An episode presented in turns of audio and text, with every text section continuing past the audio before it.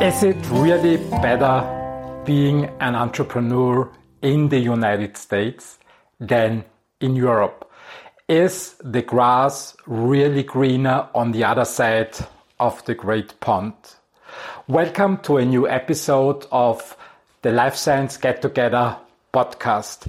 Today I will talk with Jessica Walsh, the founder and CEO of RxBandz, about how great it really is being an entrepreneur in the United States. In this episode, you will learn how entrepreneurs in America handle things, how it is to develop and grow a company in the medical device field, and how exactly you do it to nail a deal with the US Air Force and the American Department of Defense. Jessica Walsh, welcome to the show.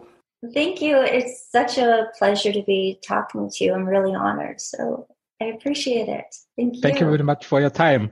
I have so many questions. And the most pressing question on my end is, I think for all Europeans, we always have a look at the other side of the pond. And I very often hear in Europe, everything is better in the United States. Yeah. And one of the questions I would like to discuss with you in this podcast is the grass really greener on the other side of the pond? I'd like to say that it is. I'm not sure that I can. I think anytime you're developing a company, it's always a fight. It takes a lot of effort. Whether you're in overseas or here in the U.S., yes, we're larger. There may be more companies that are there in terms of resources, but there's also a lot more competition as well too. I think no matter where you are, it's finding the right people, the right team, the right resources, and reaching out. Some of my team members are actually from overseas, so we're pulling That's from over there as well too. We're reaching out worldwide. That's very good to hear that you also have people from Europe on your team. What is your company doing right now? Right. So RxBandz is a really innovative medical device company with patient-centric auto-injectors that are designed to deliver a wide range of injectable medication for people around the world. For us, it was important to be able to help people who either have anaphylaxis or diabetes. We can deliver epinephrine or liquid stable glucagon. We're able to help the military with either anti-chemical warfare agents or for pain medication. So there's a lot that we're able to deliver. And that's what our focus has been on, is to really rethink and redesign existing auto-injectors. I have one question to you.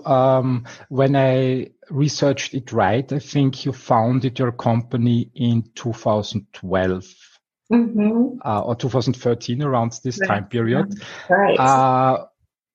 What was the reason that you decided to become an entrepreneur? What was this initial event that you said, okay, I want to have my own company. I want to go out on the market and raise money. I want to experience the risky life of entrepreneurship. And eventually, maybe somewhere 30 years in the future, I become rich. What was the initial event that made you go in that direction? What were you thinking, right? It was personal. I found out I was allergic to bee stings. I had been stung many times before as a child. I never had an anaphylactic reaction. And then one time At night, I'm walking through the kitchen barefoot, and I step on a bee. So not the place that you think that you're going to get stung. I originally thought it was glass, and as I sat down to pluck it out, no sooner I had a massive anaphylactic reaction. And it's amazing how quickly it can come on. You think, you know, if I set my mind to something, I can accomplish anything. Yeah, that is not one of them. So off to the ER I go and prescribed to carry an EpiPen with me, which is similar to your jacks. I'm not sure if you've seen them, but 6 inches long, right? It's huge. Yeah. And I'm thinking, okay, I'm allergic to bees. And I said, given the severity of your anaphylactic reaction, you need to carry this with you at all times. So I run and I'm thinking, okay, where am I going to put this? So I ended up duct taping it to my arm. I look ridiculous. I'm thinking, oh, you know, there has got to be a better way. And as I did research, I found 2/3 of people who are prescribed to carry auto-injectors don't carry them. Parents are fighting with their kids to carry them. 1 out of 3 are bullied in schools for having them. 70% of people don't remember how to carry them a year later. And sadly, 40% who died of an anaphylactic reaction never got to their auto-injector. It's because, you know, that 2/3 of people who are prescribed it don't carry it and choose the risk of their life. You think, well, okay, you know, there's got to be something else out there. There's got to be better options. And I found that there really weren't. So, and on top of that, they're really expensive and they expire each year. So after having it, I said, you know, what is this made of? Like gold? Let me take it apart. Because that's, you know, what you do. You think, well, what's in this? You know, why is it so big?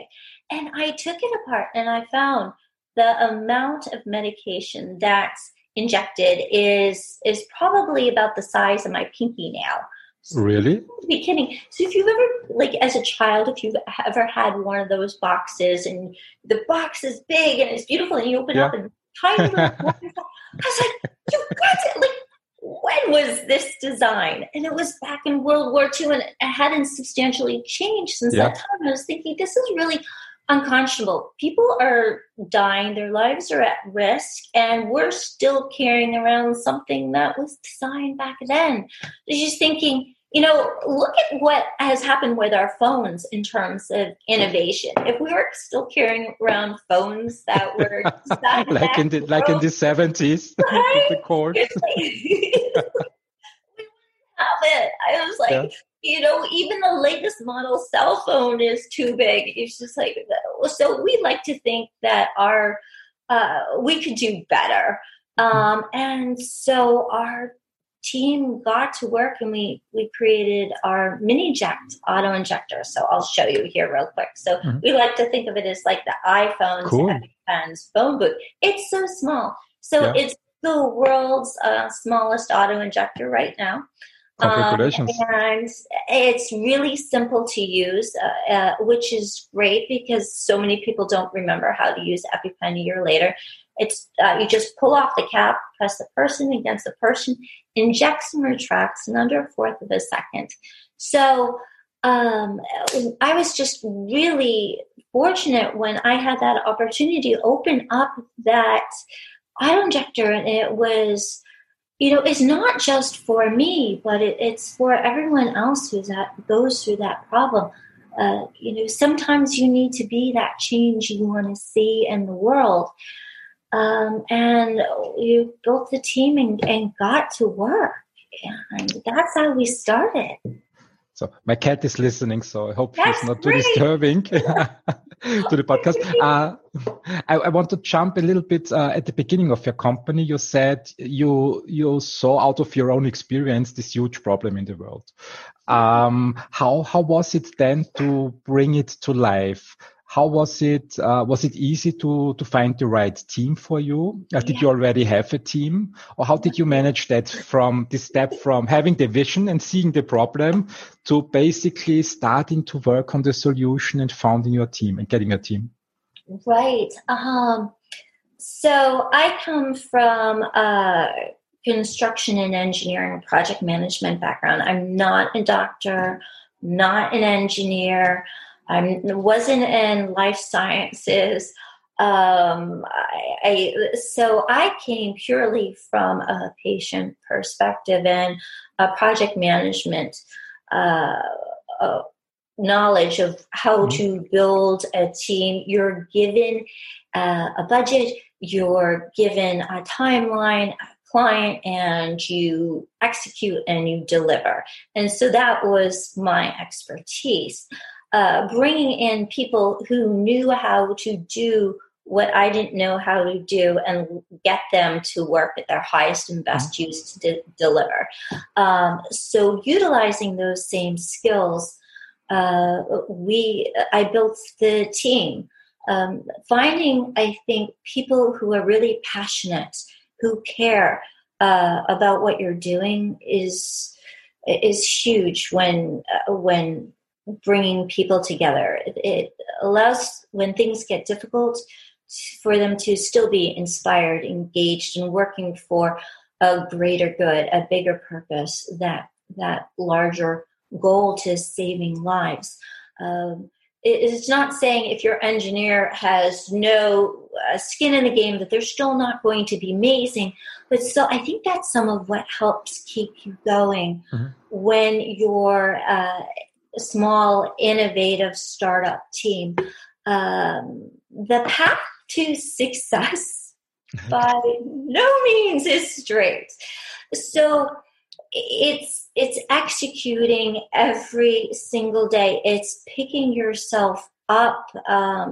There's times when it's exhausting.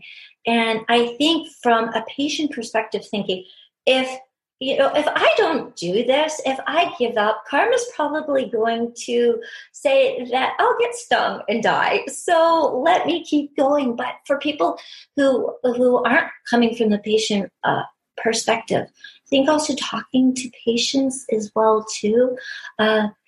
With you're on the therapeutic side and spending time, it not only helps you to understand who you're working for, but after I speak with the children who have anaphylaxis or the parents who've lost their kids, and they're like, this is amazing. Don't stop. It gives you goosebumps. It makes what you're doing real. It's more than just developing springs and needles and therapeutics. It really gives you perspective that and the honor to be part of a life science where you're helping to change lives, to improve health, to save people. And I think that's one thing that all the entrepreneurs and life sciences have. Like, if you have an idea that can change someone's health, by all means, don't stop. It's not going to be easy, but keep that end goal in mind. So it's a path not straight.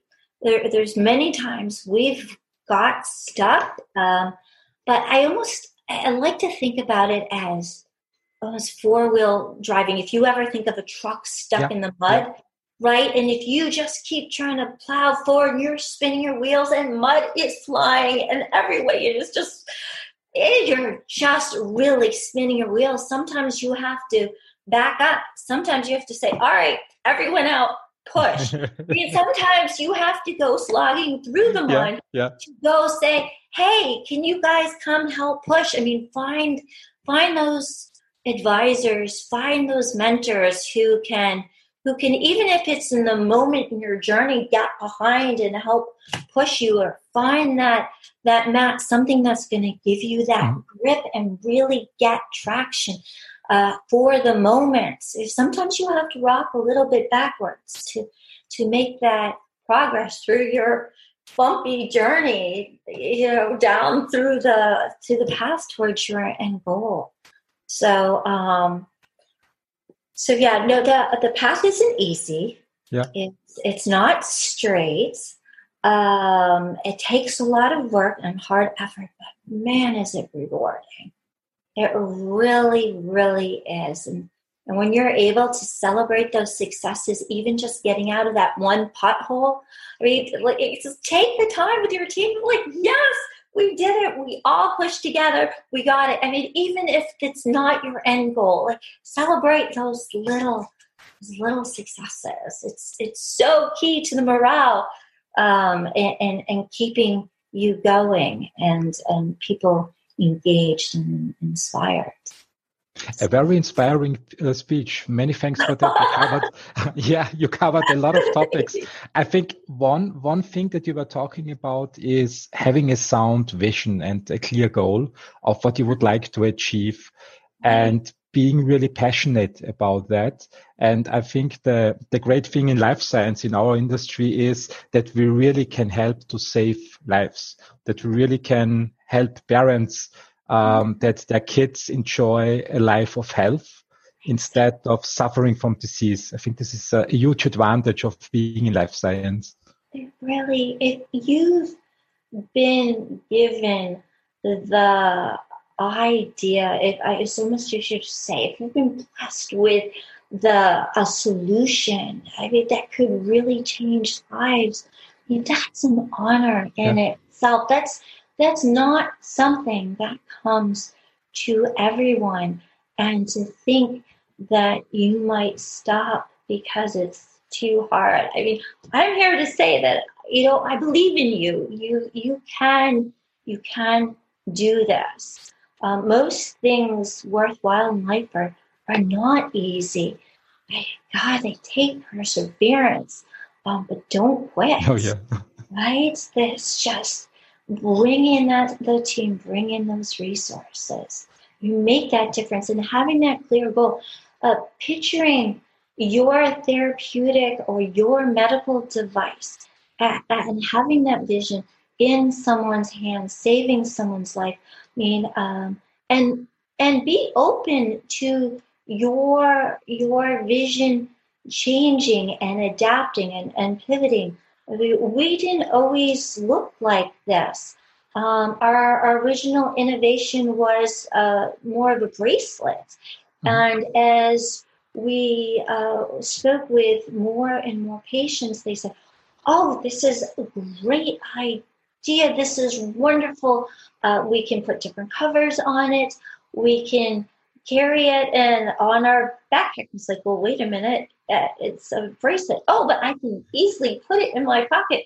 So it's a bracelet. And it was, we were working with the New England Pediatric Device Consortium at the time. We had won this award where we we were awarded a little bit of funds, but also resources that were wonderful. So they helped us pivot to really listen to our customers and say, it's better, but it's not quite there yet. So we've given it an accessory attachment so it can clip to the back of a phone. Mm-hmm. It can clip to a waistband for that child who wears the sport shorts without pockets, who doesn't necessarily want a bracelet on, for it to go to the mom who always carries her keys but never find her sunglasses, right?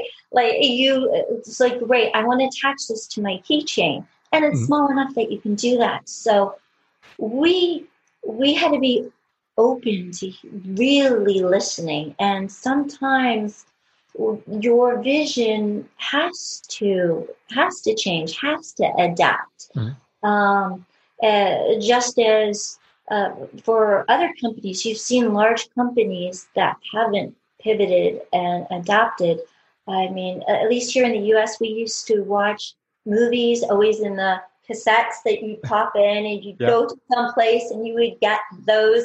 And now we watch everything online, but the companies that didn't adapt from going from that rental where you go into the store. Why they didn't, and you know, there were names that were prevalent, organization names that were huge, that were well known to us that no longer exist. Mm. So really listen to your patients, really listen to your customers, and yes, have a clear vision, but be open to doing that, to making those changes. And I think also when you're making those changes, make sure your team can all move together. When you almost as if you're sailing and the wind changes, mm-hmm. right? You have to adapt your sails. You have to reset. You have to all move together. There was this boom's coming across. Everyone has to talk and be ready to move, right? Otherwise, someone gets knocked down flying out of the boat, and you have to stop and go back and be like, "Hey, man overboard! Come back in, you know, pick them up, and then move forward as the as a team." So you really want to be able to move together as a team, and absolutely, and make sure everyone's ready and that they're sharing the same vision. And That doesn't always happen quickly. Yeah. Sometimes it takes a lot of discussion and patience and a bit of time for people to get used to. Yeah, especially I think. I mean, you point out a very important part. A life science company is not a one-person man or woman show. So it always needs a team, because we need so many skill sets. We need so much work to get done that it cannot be done by one person only. And I think on top of that, every time when we found a company here in Europe, the difficulty is that at the beginning, there is a broad vision. But money-wise, what I can say to the people, I mean, on one hand, I need your expertise. On the other hand, we don't have money to pay you right away. And the third part is, ideally, the founding members and the initial team also invests in the company. How was it for you, this phase of inception? Is it easy in the United States to find co-founders and first team members who accept that they don't make a fortune in the short term? Or is it very challenging? Right. It's not easy. I was very, very fortunate to find in the very beginning ways to be able to move forward. So I initially, in the very inception, I used online services such as oDesk and Elance to bring in resources that I need to get some of the work done. Or Fiverr is another one where it's very affordable. You can bring in people to help you execute, to help share your vision, to help attract that core team. One of my, interestingly enough, again, one of my first engineers was from overseas. I had helped with their website at the time. I almost bartered. They loved what we were working on. They got involved. Being able to find people who were experts and cared and were about what you were working on made the difference to get them inspired, engaged. Yes, equity in the beginning makes all the difference. They're part of it. They're part of the team.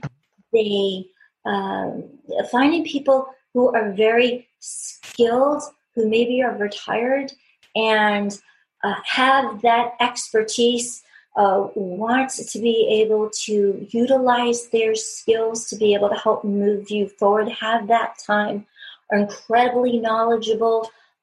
They've already made their money, and you can bring them in and they can help guide you because they've been there and done that and seen that before is also very helpful. But the people who come in initially aren't always the people who are are right for you as you develop. So mm-hmm. keep an open mind with that. Sometimes people come into your life or into your organization for a specific period of time and cherish that they were there and what they were able to contribute. And sometimes since your company grows, you may grow out of their expertise.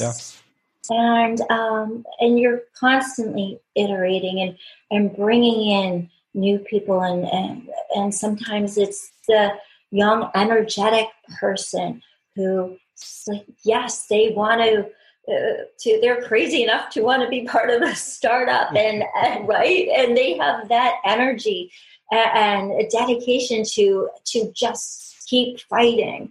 So that's really how I attracted different people through advisors, through different online resources. We were lucky enough to, as I said, we won a couple of awards that gave us attention that helped us attract other people. Some of those awards provided resources as well too. So I can't say that it's. You go to Startups Are Us, and it's really, there's no one path. I think you have to find what really works for you, and also figuring out what you need to execute. So saying, what is my wish list? I think next steps, 2B, I need engineering design, and go out and find that. I need someone who is an expert in epinephrine. Everyone you ask. Sometimes it's not their first introduction. Sometimes 5 or 6 just introductions out. Just keep asking. I was searching for a key expert for our team, and there's probably about 4 or 5 world experts in what I was looking for. And I asked everyone. And one day I got a call from this individual. I was like, oh my gosh, it's like, thank you. You will be heard. It's keep at it. Yeah, they're great points you point out. I like especially the part where you explained that sometimes when the company grows and pivots, or when it gets more and more structured, different personalities are needed. So people that were there at the start might not be the right ones when the company grows. And sometimes I see that people spend too much time in trying to change people in the company instead of exchanging people in the company for the good of it. How do you handle that when you come to that point that you say, okay, one of your team members was good for the last 2 years because it was a certain situation, and now you need a new one, and let the team member go. How do you handle that so that you still have this positive spin in the company? Stay with us. We'll be right back. You love listening to podcasts, but have you ever thought about starting your own podcast? Maybe you want to build a brand, grow your business, or are looking for an excuse to talk about your favorite hobby. Whatever your reason for making a podcast, Buzzsprout is the place to start. Since 2009, Buzzsprout has helped over 300,000 people launch their own podcasts. Buzzsprout walks you step by step through the whole process and will give you powerful tools to start, grow, and monetize your podcast. Ready to get started? Click the link in the show notes to get our free step-by-step guide to starting your podcast today. So they still have value, right? Sometimes if you're bringing on in the beginning someone who has the expertise, but maybe they're retired, and they can help get you started, but might not want to do the daily grind that's required for a startup. It's taxing. It's an effort. So know that. Have those conversations in the beginning. Say, okay, you'll come in for this part for an equity basis and then transition to an advisor. So you can adapt and change and say, great, they start off in a higher level position. You get to the point where they're saying, perfect, we're going to move you to an advisory. They already have equity. They already have a vested interest. They already care about what you're doing, and they're there, but maybe it's not for the day in, day out, but that appreciation for what they've accomplished doesn't go away just because they don't want to hold that title any longer. And you bring in someone new who does. Having those, again, good conversations lead to good contracts. Mm-hmm. It's a lot easier to have those conversations up front. Have the what ifs. Whether your contract is milestone based, saying we want you to accomplish these certain goals, and once you accomplish these goals, you'll vest in your equity, or maybe it's over time that as you spend time, you'll vest over that period. So there's many ways that you can structure this so people feel appreciated and involved. It's good that you pointed out. So it's not always hire and fire. There are many ways to give the relationship a positive spin as well. So I like that you say you can always put people on advisory roles. So maybe they don't like the daily grind and they're just better off if they're only pulled in when their expertise is needed instead of throwing task after task on them and making them fail. Right. And I think I've been in those situations where you're thinking this, we're doing this and now we're doing that, and not everyone can keep up, and that was a learning lesson for me, saying, well, great, we're going. Oh my God. I'm like, we're trying to hold on to your coattails as you're moving, and they can't. Not everyone can move at that speed. And it doesn't make them bad at all. They definitely have value. It's having that right team and constantly adapting and iterating. I think this is one of the most important learnings for young entrepreneurs, that I think the technology by itself is only a small percentage of the total success. A lot of success is contributed by keeping the team spirit up and having these necessary people skills to keep people engaged and motivated and a positive spin in the company. It makes all the difference in keeping your team together, excited. So much of it celebrating those little successes, judging their energy level.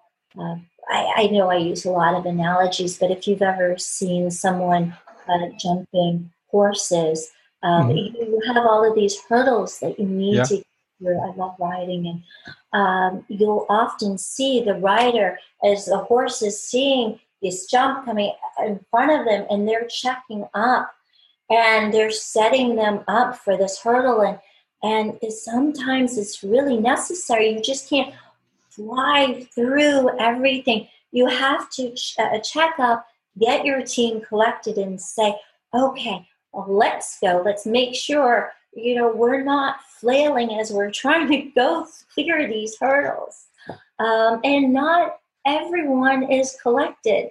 Sometimes you have someone who's, not quite in that mindset yet. And that preparation, that inspiration, that encouragement, especially as a startup, you're constantly pushing into things that maybe you haven't done before. That's it's great if you have an advisor, but sharing that belief of like, okay, we can figure this out, guys. Like, we can do this. And getting that team together to be able to move forward. I really love that part of entrepreneurship, getting the right advisor. I mean, the first thing always is realizing that there is a problem, which is not easy, because an entrepreneur very often has to step into areas where he or she is not really proficient in. So there's this feeling first of, I know that something is not really right, but I don't know whom to talk to, because there is something, but I don't see it.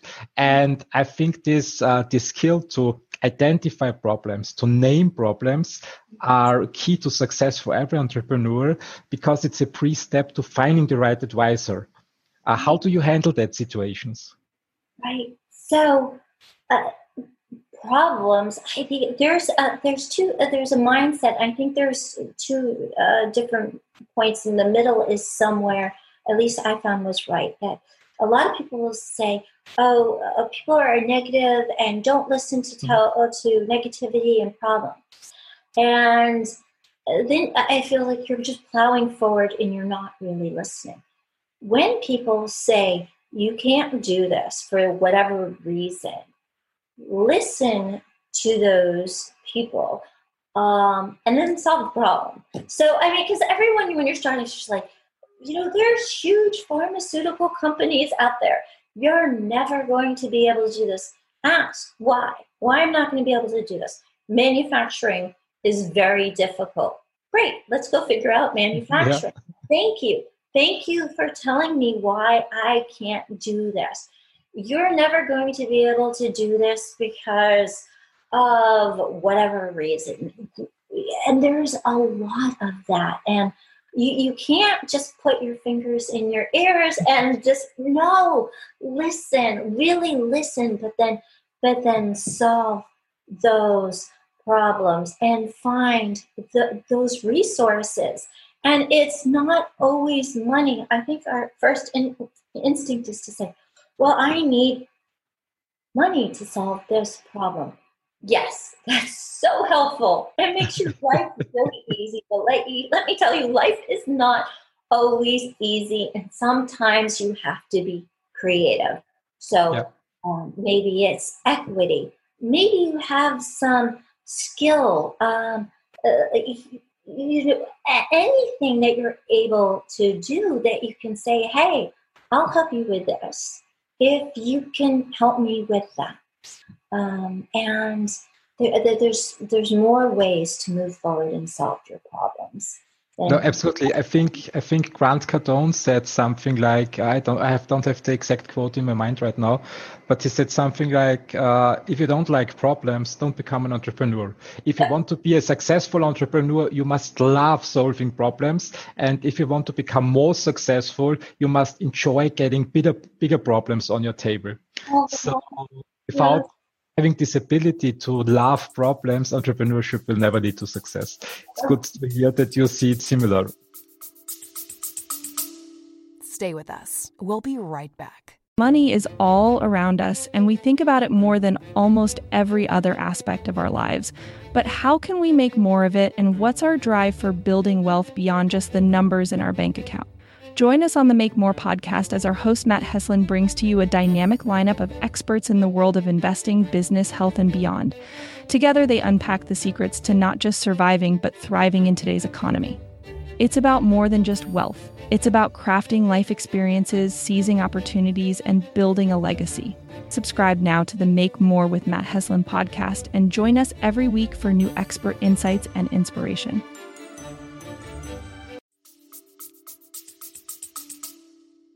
Yeah, you really, it's like, if you think of it as a puzzle, and if you think of each one as a learning lesson, I mean, you're going to make mistakes. God knows I've made so many of them. And sometimes you're really going to doubt yourself. And I think that's the difference between you either stay down or you pick yourself up. But you're going to be face down in that mud from pushing. You're going to slip. You're going to get dirty. You're going to be exhausted. Get back up. And sometimes you're going to be slower to recover. But look at that as, hey, what did we learn? What did I learn? You know, if you're afraid of making mistakes, it's something that, sorry, but you're going to have to get over it, right? Because no one's perfect. Anyone who's started any company has it's not been perfect for them. It's difficult, but you'll learn from it, and from that you'll become stronger. And sometimes you're going to make the same mistake. You have to repeat it until you learn it. Right? You're like, gosh, that one took me a while. I mean, for me, saying, oh, I can do this. I can figure it out. Great. Well, maybe you can. But it's going to be a lot faster if you bring in the right people. That's true. Like, maybe in the very beginning, I laugh when I think about it. It's like, well, let me see that if I can learn CAD. It's like, no, stop. Like, you're not going to become an engineer and do this successfully. You need to bring in the people who can. And sometimes it's saying, you know, does it make sense for us to learn this? Going through the FDA, for example, every step is very well laid out. I'm thinking, do we have the team, the expertise to be able to read through their guidance? That's very well laid out.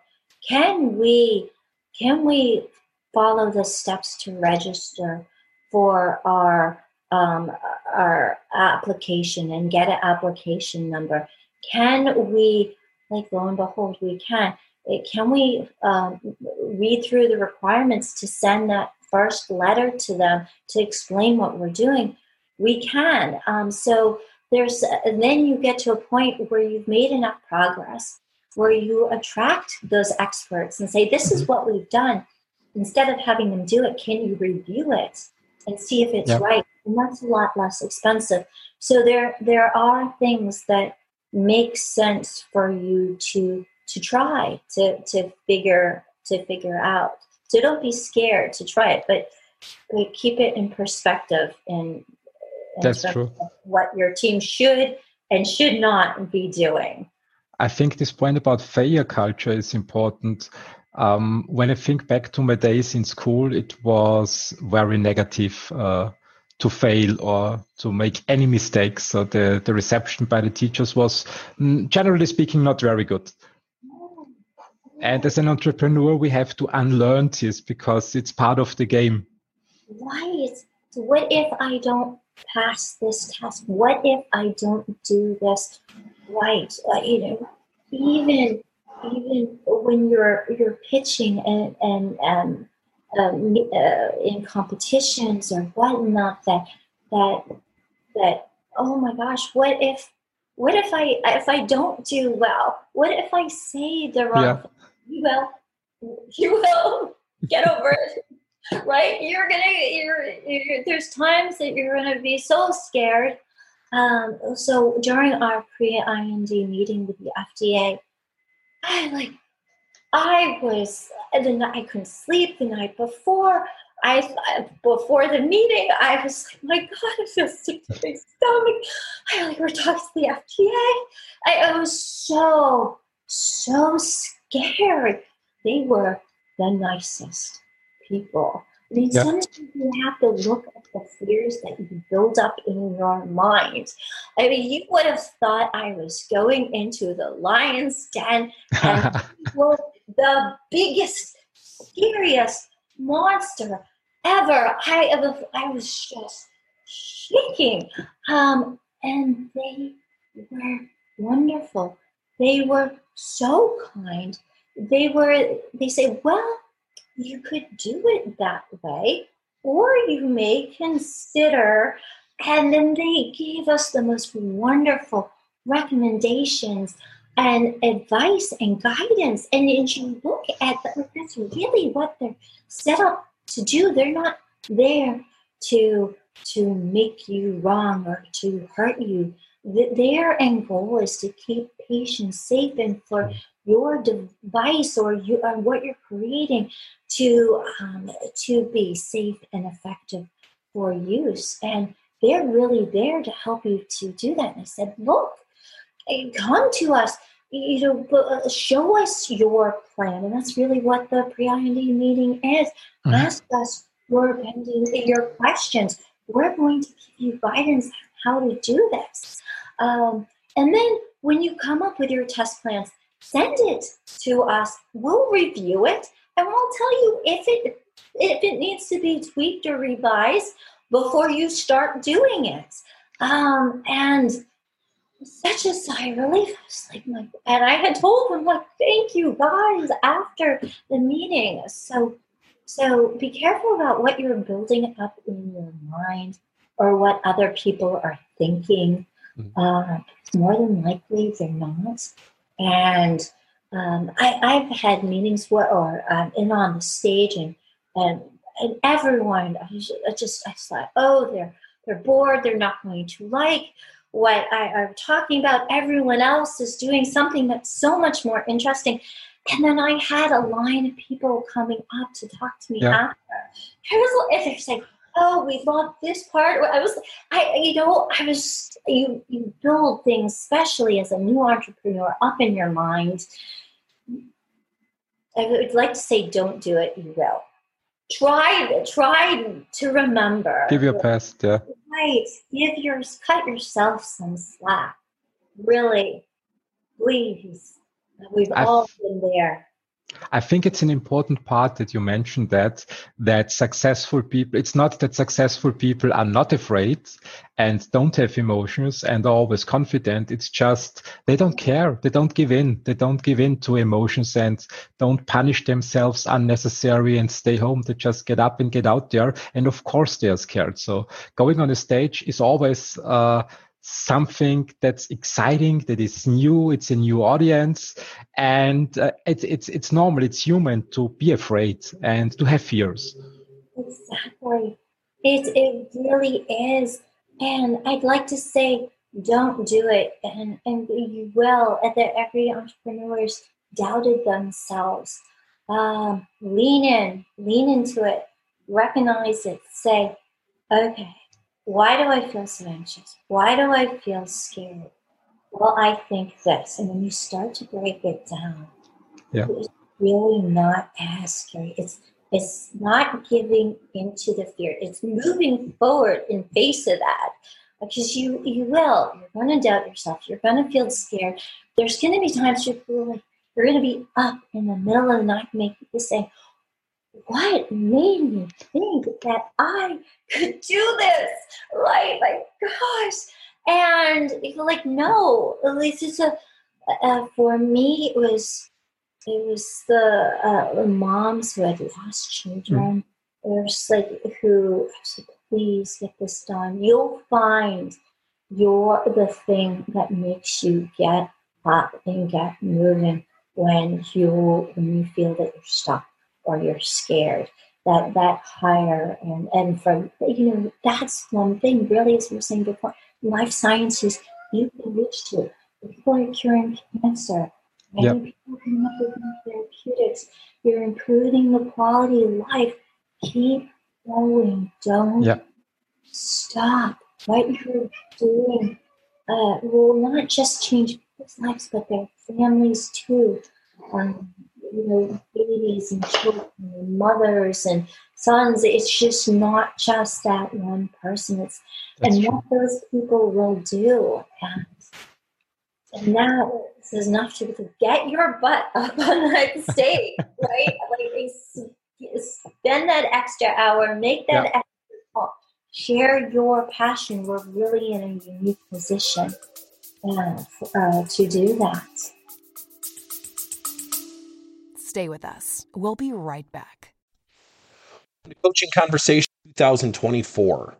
This podcast is 100% dedicated to leadership and leadership within the workplace coaching area. We work with companies throughout the world teaching leaders how to coach their employees.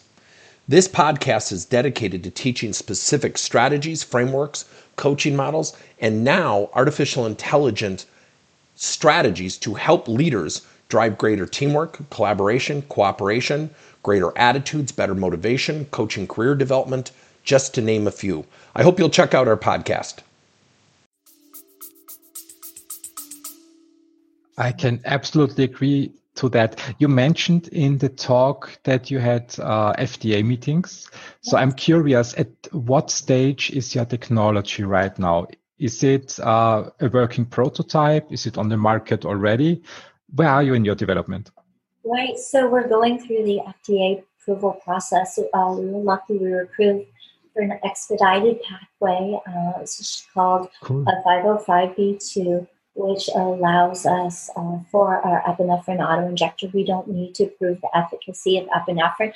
For us, that was a huge win. The FDA said, look, we know what the efficacy is of epinephrine in a glass cartridge delivered intramuscularly. You can supplement your application with existing studies, which was wonderful. So we have to do our device performance testing, we have to do our human factors and then stability studies. So we were so fortunate in that regard. We're also working with the military as well. So we'll follow a similar pathway working with them. So we're fortunate to have just received a phase one contract with the military. Right. It was just a huge win for our part. And that was one of the things we were thinking originally epinephrine, but then we found, we can help the military, whether it's anti-chemical warfare agents, okay, replacing, for our auto-injector, we're following a pathway to deliver ketamine, which would be a safer, more effective alternative for morphine, so we're working to pursue that pathway currently. We're also working. We just found out just the other day we were awarded a contract with the Chemical Biological Defense Department of the DoD. Congratulations! Thank you. It was huge for some of the technology that we'll be placing in our auto-injector to really make it shatter-resistant, shatter-proof. So we're finding that there's many pathways forward. It's the auto-injector, but then it's also some of the technology in the auto-injector that has the ability to be licensed out. One question from my end. You mentioned that you have a contract with the U.S. Army and another contract, I think, with the DoD, if I got it right. Of course. Yeah. How did that work? Is it easy to get these, let's say, customer relationships built? Or does it take a lot of time from the first contact until you finally sign the contract? So it took us a long time, but there are faster pathways forward. So I'm happy to share some insights from our perspective to help future entrepreneurs that would like to work with the U.S. government. I am by no means an expert. I can just share our experience. First, get registered. There are certain requirements that you have to meet. They take some time to put into place. You have to have DUNS numbers. You have to be registered. It's once you follow the steps, it's very well laid out, and you're registered and you're approved to work with the military. So I think the website is sam.gov. So that's a good starting place to get your registration and all the paperwork in order. From there, work with the Air Force. They have AFWERX Challenge program, which is an technology innovation part of the Air Force. So it's actually called AFWERX, and I'm going to be able to share this with you guys. So it's AFWERX challenge.com. And so they put out solicitations for, we're trying to solve this problem. So if you have a technology that can help, submit an application, and we want to see it. So they'll move you through phases. First phase would be phase one. And I think they do them every 3 months. It's a 15-page PowerPoint slide and a tech volume it's also short, probably another 15 pages. There's a couple of other documents. It's not that bad. They award them to companies that they find fit in niche. So they also do an open solicitation. So if it's something they haven't thought of that they need, they'll have that opportunity to be able to say, hey, this could help the Air Force in this way. They're also doing joint ventures. So even though it's AFWERX through the Air Force, they bring in the Army and Navy as well. And they're through SBIR programs. So that's how they award the money, through a small business innovation. You have to meet certain requirements. It could be less than 500 people, which for most startups isn't a problem. And so definitely, if there's something that you feel could be of benefit, reach out. There's ways to do that. Even if the company, the startup, is not a US-based company. So I think they're open also to European companies. Right. I know that you have to meet certain requirements. I think work needs to be done in the US, but you're able to bring in more nationals. So maybe find that strategic partnership and say, hey, we have this, we're an expert in this, and they are great connectors. And saying, we have this expertise, you have the US lab, we're going to work together and ways to do it.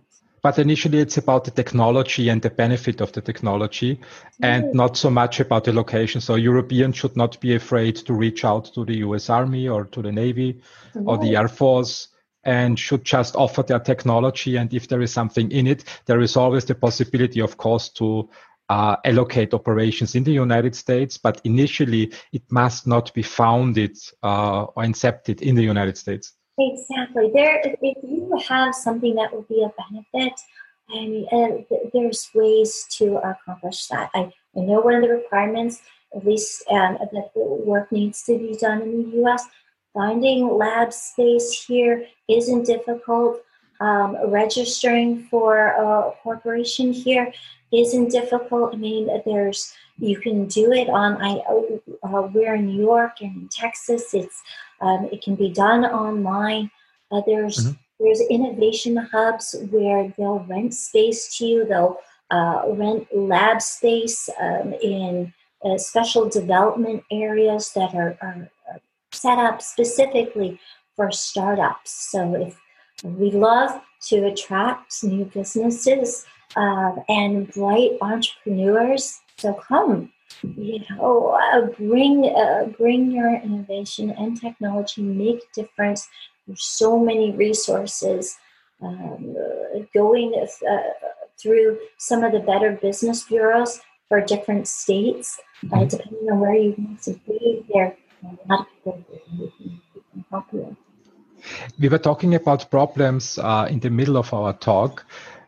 What problems are you currently working on that you are looking for support and help? We have a huge Life Science Get Together network, so maybe there is somebody in the network that might be of benefit for you. What's your number one problem that you currently are working on? Right. So we're always looking for great people to build upon our team. People who are experts in combination products, auto injectors in particular. We worked on auto-injector, whether it's through the regulatory pathway for CE mark, through China, internationally. We're interested if you are our licensing experts. We're looking to license our auto-injector to large pharmaceutical companies who have innovative or their therapeutic that they want to deliver. Our cartridge has a 1 mL glass cartridge. As standard, it's glass, so it delivers and retracts in under a fourth of a second. So for emergency use indications, we're looking for to connect with pharmaceutical companies. If you're an entrepreneur who's looking for a drug delivery, you have a therapeutic and you need a drug delivery device, we're not going to say, no, you're small, innovative, therapeutic. Absolutely not. Would love to work with you. We're just closing out a round where we will be closing it in September 24th. So we still have that convertible debt note open. We've got great terms. So if an investor is interested in participating, we are closing soon. We'll fit you in. And for them to reach out to me, my email is jessica@rxbandz.com. With the consent, I will put it into the description of the podcast, so you're contact data that people can directly reach out to you. Thank you. One last question. We're at the end of this episode. One last question to you. So let's assume that you can go back in time when you were in your late teens, early 20s. What advice would you give your younger self with the expertise and the experience you gained? Build teams. That your team is critical. Ask for help. Ask. Don't be afraid to reach out. In the past, I think what took a longer period of time than it really needed to be is trying to figure out things yourself. Thinking money. Let me bootstrap. Yes, bootstrapping is great, but build that team. People will be interested. They will care, and build that team. So that's really, if I could go back in time, we would have made a lot more progress, a lot faster. If you didn't feel, oh, I've got to figure out everything. You really don't.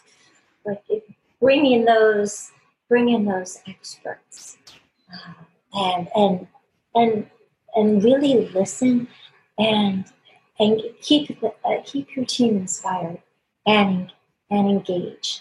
Don't be afraid to reach out to them. I think that's one of the things that I also did wrong is, I don't want to bother them. They're my advisor, but they're a really important person. I think often they didn't feel needed or connected or possibly as appreciative. And so by keeping them engaged, I could have done a better job than that. And I think that was an important life lesson, along with not being afraid to fail. So I guess those are a couple of life lessons. Right? You're right, Jessica. I took 5 or 10. I could go on the things that I've learned that, where could I start on the things that I wish that I had done better to get to this point, right? There's no shortage of that, but you move, you keep moving. True. Jessica, thank you very much for your time. It's always a huge pleasure talking to you. I wish you all the best for your company. Keep on moving forward. I think your technology is very much needed in the world. And if anybody in the audience has something to offer or can help, feel free to reach out to Jessica Walsh. I appreciate it. Thank you so much for your time. Thank you very much. Have a great day. You too. Bye-bye. Thanks for listening. Please share the podcast and make sure you've subscribed. Have a great day.